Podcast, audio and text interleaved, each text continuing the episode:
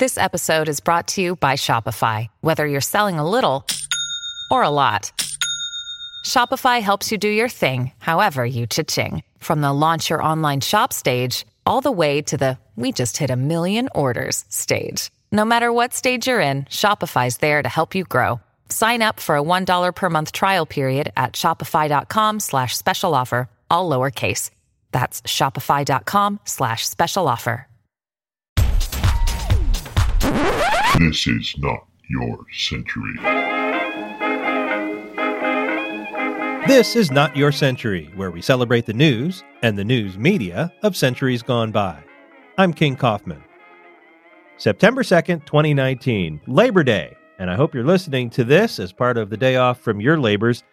What I like to do on holidays is present the best of Not Your Century, where I collect several episodes and give you a little more to listen to as you drive to the beach or whatever it is you do on your days off. It's a little gambit I invented to save myself some work and it didn't work because it's more work than a usual episode, but that's okay. I like doing it. So here we go. The Labor Day theme is labor. I'm a member of the Pacific Media Workers Local 39521 of the News Guild, part of the Communication Workers of America. And today I've got four episodes that are about work or workers or organized labor. And we're going to take them in chronological order. That means we're going to start in 1894 we're going to go through 1975. We start with Coxey's Army. This was almost 70 years before the most famous one. It was the first March on Washington. Later on, you'll hear about the prehistoric Google bus in the 60s, a civil rights demonstration at the Palace Hotel in San Francisco, and the disappearance of Jimmy Hoffa.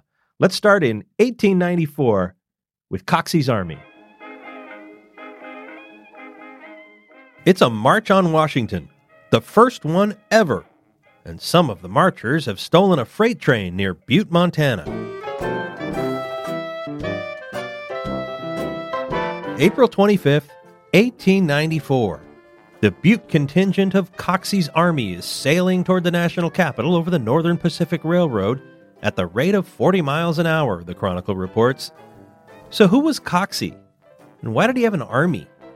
And why were they marching on Washington? They were an army of the unemployed. There was a depression on, the panic of 1893. Jake Coxey owned a farm and a quarry in Massillon, Ohio. He'd previously worked for years in the iron mills, so he knew the economy from the point of view of worker, owner, and farmer. And he thought he had the answer to the country's economic woes. He wanted the federal government to embark on a program of public works, mostly in the form of building roads. And he wanted Washington to finance this program by issuing $500 million in paper money, backed by government bonds. That's about $14.5 billion today. He was really into paper money. His son was named Legal Tender Coxey. His idea was to put the masses of unemployed to work, improve the nation's infrastructure, and pump money into the faltering economy. It was pretty much the New Deal. 40 years before the New Deal. Coxey had another idea that was novel for the time that the way to get things done wasn't to get elected to Congress, but to go to Congress, the one that's serving now, and demand action. Thus, the march. Coxey started with 100 men in Massillon and headed east. Other groups formed in other parts of the country, and they too started for Washington, and in one case, they did it by stealing a freight train in Butte, Montana. That group, mostly unemployed railroad workers, was led by a guy named William Hogan. They had a lot of local support. The marshal wanted to chase them down, but he couldn't get any deputies to go with him at first. The next day, the marshals were organized enough to catch up with the train at Billings. The Hogan contingent was 600 strong, riding on 16 freight cars. Westbound passenger trains had pulled off the tracks for hours at a time to avoid a collision. Now, there was a confrontation the marshals tried to capture the engine. Here's the Chronicle report. The engineer, though under cover of rifles, refused to leave the cab when, bang, ten or a dozen times went the rifles. The Coxeyites charged the marshals and disarmed them. The deputies retreated, firing their pistols. They hit a couple of marchers, but no one was killed. The deputies were lucky to avoid a violent death, the dispatch said. The people of Billings lavished the marchers with food and supplies. Hogan's men commandeered a fresh engine and headed east. The next day, they were stopped for the night at Forsyth, Montana, when an infantry force of 250 surprised them as they slept. The marchers were captured without a fight. The leaders were arrested, and everybody else was set free. And the rest of Coxey's army continued its march on Washington. But the Long March, most of it an actual march, not a 40 mile an hour ride on a stolen train, well, the march took its toll. People faded away.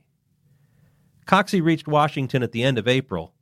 He was arrested for walking on the grass at the Capitol building, and that was pretty much that. Coxey organized another march in 1914. He wasn't arrested that time. He gave a speech on the Capitol steps. He had a long career of running for the House and Senate, losing every time, but he was elected mayor of Massillon in 1931. He died in 1951 at the age of 97. Coxey's Army inspired the saying, enough food to feed Coxey's Army, which I've never heard. I took a little survey of more than a dozen people I know, many of them writers and editors, some of them quite a bit older than me, and none of them had ever heard of it either, but it used to be a saying. It means way more food than you're going to need, because Coxey's army was small by the time it reached D.C. There's a school of thought that Coxey's army, with its long march to the capital city to confront the powers that be, inspired a novel that was published six years later. It was called The Wonderful Wizard of Oz. One of my favorite things about diving around in the newspaper archives for this show is finding old news stories that are like precursors of things that are happening now. I think we have a tendency to think that everything's new and different all the time. And I just love it when I find something where it's like, oh, this same thing happened before, or this has been going on a lot longer than I thought. And this is my favorite example of that the prehistoric Google bus. Imagine my surprise when I discovered, completely by accident, I just happened across it in the archives, a story from 1962 about a controversy involving a bunch of workers at a peninsula tech firm commuting on a private bus. You know about the Google bus, right? Private luxury buses that take workers from the city to Google and other big tech companies on the peninsula. There have been protests against them for years. People object to the buses using civic assets like Muni bus stops, and they're also a symbol, an emblem of gentrification and wealth inequality. Did you know that fights over private luxury buses for peninsula commuters aren't new? April 19, 1962. Charles Maisel was a science editor at the Stanford Research Lab in Menlo Park, but he lived in Sausalito. It wasn't working for him to take the bus on his commute, so he resorted to a carpool with some co-workers. But after a near accident one day in 1960, the group decided they'd had enough. They recruited a bunch more coworkers and they chartered a luxury bus from a little company called Bayshore Lines in Belmont. The price? $50 a day. Each rider pitched in a buck 15. The inflation calculator says that's about $9.5 in today's money. Why not just move closer to the job? None of us want to live down there, Maisel said. We're all ardent peninsula haters.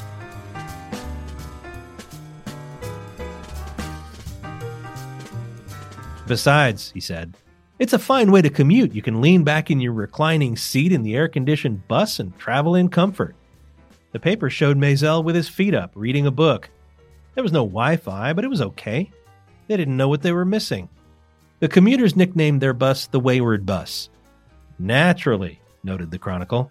I guess that seemed obvious at the time. The Wayward Bus was a John Steinbeck novel that had been made into a movie a few years before, starring Joan Collins and Jayne Mansfield. Who doesn't love literature? The Wayward Bus had been operating for a year and a half, and it was working out great for the commuters and great for Bayshore Lines. The company owned seven buses, and one of them was booked five days a week guaranteed. So who was unhappy? Pacific Greyhound Lines, owner of 1,534 buses, 1,527 more than Bayshore, and also owner of exclusive rights to commuter bus service on the peninsula. Greyhound barked to the Public Utilities Commission demanding that it shut down the rogue Bayshore charter. Maisel said he thought Greyhound was adopting a dog in the manger attitude.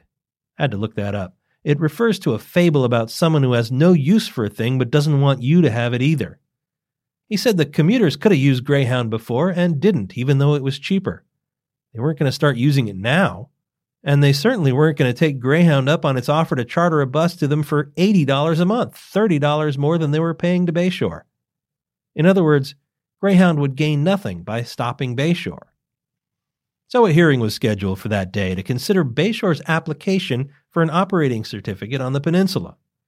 At the hearing, a commissioner asked Bayshore's owner if he really wanted that certificate. He said, No, not really.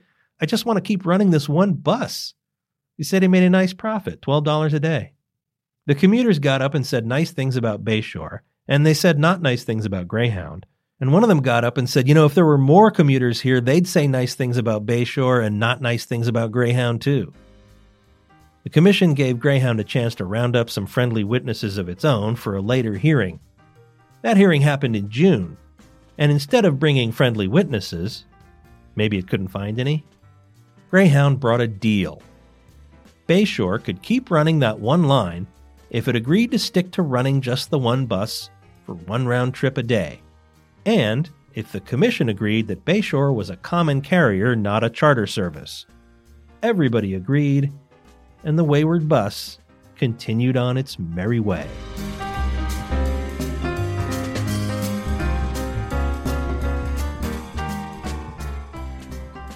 We're just going to jump ahead two years now from 1962 to 1964 and a civil rights protest at the Palace Hotel on Market Street in San Francisco.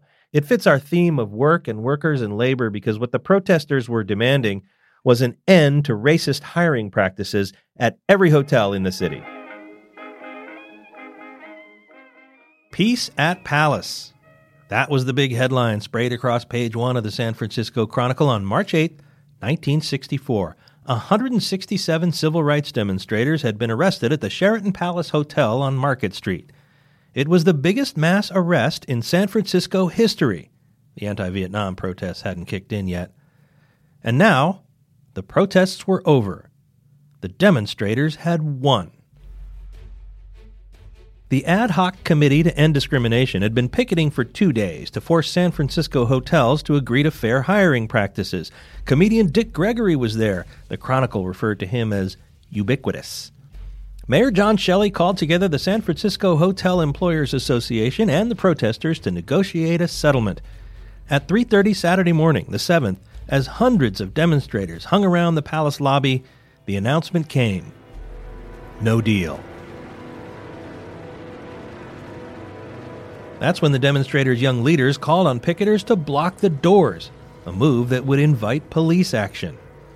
This was against the counsel of their older advisors, including Terry Francois, the NAACP leader who would soon become the first black member of the San Francisco Board of Supervisors. Warren Hinckle, who would spend the next five years as the editor of the leftist Ramparts magazine, wrote this lead in a sidebar in the Chronicle. This is what it was like in the palace at 4 a.m. yesterday. James Greer, the 42 year old owner of a medical supply firm in North Hollywood, stood arms akimbo at the edge of a solid block of some 250 pickets, squatting in the carriage entrance to the Sheraton Palace Hotel. I want to get out, he yelled. Are you going to let me out? No, the pickets roared back. Nobody gets out. The mass arrests followed. Among those taken in, future San Francisco District Attorney Terence Kayo Hallinan, then a law student at Hastings College, and another student, 21 year old Mario Savio of Berkeley, who six months later would emerge as a leader of the free speech movement. The gambit worked. On Saturday morning, Mayor Shelley announced an agreement between the demonstrators and the city's 33 biggest hotels. The agreement ran in full in the paper. Here was its most important clause. The policy of the association is that employee selection and promotion respecting all job categories are determined solely upon the basis of the qualifications of the individual for the job in question, without reference to race or color. The Chronicle's George Draper wrote a profile of the leader of the ad hoc committee to end discrimination. Her name was Tracy Sims, and she was 18 years old. She graduated from Berkeley High School and then dropped out of SF State after one semester to focus on her civil rights work. Draper wrote that she was serious, rarely smiled, and often talked the way a tough soldier talks about battles. This was the fifth time she'd been arrested in a demonstration, but she said she didn't think the number of arrests proved sincerity. Consistently showing up and doing the work, she said, that's what's important. Not just being there when the action is hot. Tracy Sims said the protesters' decision to get arrested was a good one. I don't think the arrests are detrimental to our cause, she said. I think they show everyone that the fervor for civil rights has finally struck the North. After the agreement was read and Sims shouted, We got everything we asked for, the demonstrators carried her out of the Palace Hotel on their shoulders. She showed the effects of 50 hours without sleep, the Chronicle reported. She wept.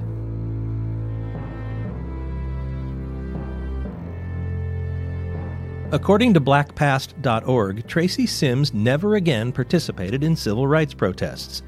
She moved to New York later in 1964, graduated from Rutgers, and spent 25 years as a teacher in Newark, New Jersey.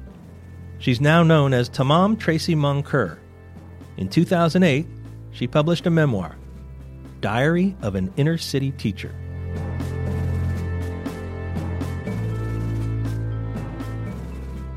All right, I mentioned that organized labor was going to be one of the subjects, and we've arrived at our last episode in this Labor Day Best of Not Your Century. It's 1975, and it's the disappearance of Jimmy Hoffa.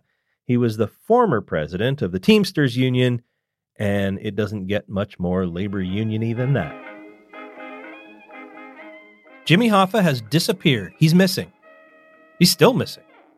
But the day he disappeared was July 30th, 1975.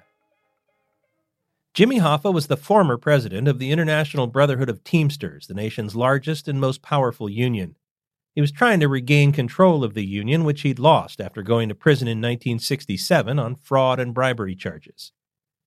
He went to a restaurant called the Red Fox in Bloomfield Township in the Detroit suburbs. He was having a meeting with Tony Jack and Tony Pro, Anthony Giacalone and Anthony Provenzano, pair of mobsters. Tony Jack was a capo in the Detroit crime family.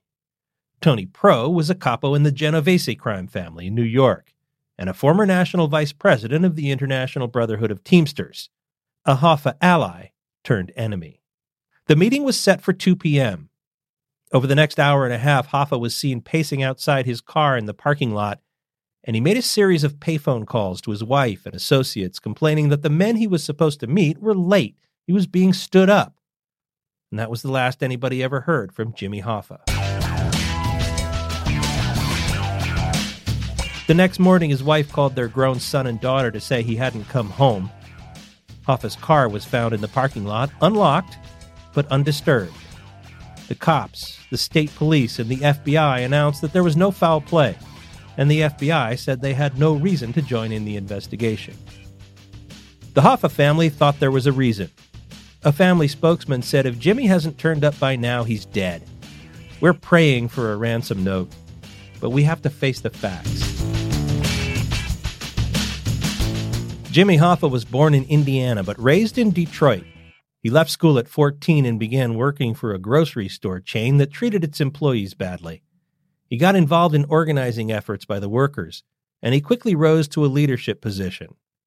He caught the eye of Teamsters Local 299, which hired him as an organizer in 1932 when he was 19.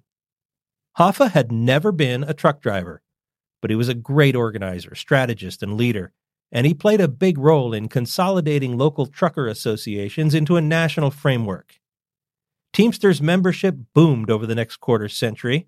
That might have happened anyway, even if Hoffa had never existed. The trucking industry was coming into its own and the economy was booming during and after World War II. But he did exist, and he was a powerhouse. He became the president of the Teamsters in 1957, in the wake of his predecessor, Dave Beck, going to prison on fraud charges. The labor leaders were in the crosshairs of the Senate Labor Rackets Committee and its chief counsel, Robert F. Kennedy. And I don't go for that, Mr. Kennedy. I don't go for that kind of action. Well, then you could have uh, arrange that, not going for that kind of action, by disassociating yourself many years ago from Joe Costello. Why, You could have done it from Mr. John Kennedy? Vitale. Every place you go, we've checked your telephone numbers. You're calling every gangster in the United States. Mr. Kennedy, In 1961, Kennedy was appointed Attorney General by the new president, his brother.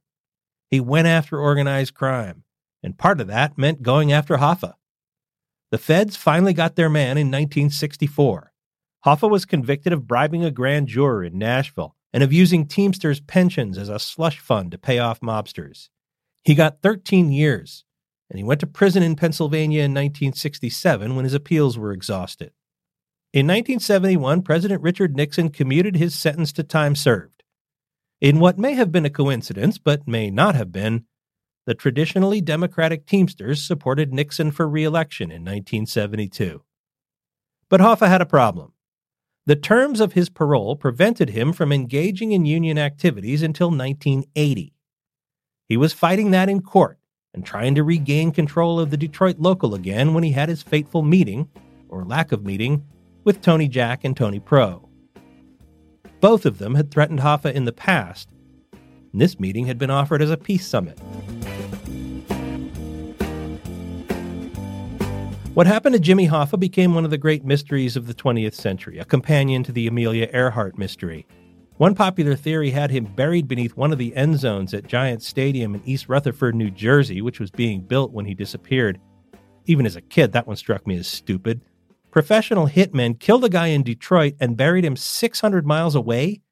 There was no good place to dump a body between Detroit and New Jersey, and they put him under the field. There were miles of concrete they could have lost him in, but they put him in the one place that might be dug up. They replaced playing fields, you know. Over the years, there have been dozens of rumors and claims by people who say they know what happened or they heard someone talking about what happened, but nothing's ever panned out. Jimmy Hoffa was officially declared dead in 1982, but he's still missing. Jimmy Hoffa's disappearance wraps up this Labor Day best of Not Your Century, and it provides a perfect kickoff for the rest of this week because it's 70s week. All 1970s, all the time for the rest of the week on Not Your Century. Tell your friends. And I really mean that. If you're still listening, I'm going to guess you had a pretty good time. And I'm going to ask you for a favor go get on social media, tell your friends about Not Your Century. Have them give it a listen, subscribe to it, you know, that whole drill. And, it, you know, if it's your jam, you can tell them in person too. I mean, I think that's a little weird talking to people in real life, but you do you. Or you can write a review on your favorite podcast app. Why not do all of these things? Thanks for listening. Thanks for your support of Not Your Century. And we'll talk tomorrow for 70s Week. This has been Not Your Century, a production of the San Francisco Chronicle. Audrey Cooper, editor in chief. Get great journalism today at sfchronicle.com. I'm King Kaufman. Talk to me on Twitter at king underscore Kaufman. We now return you to your century.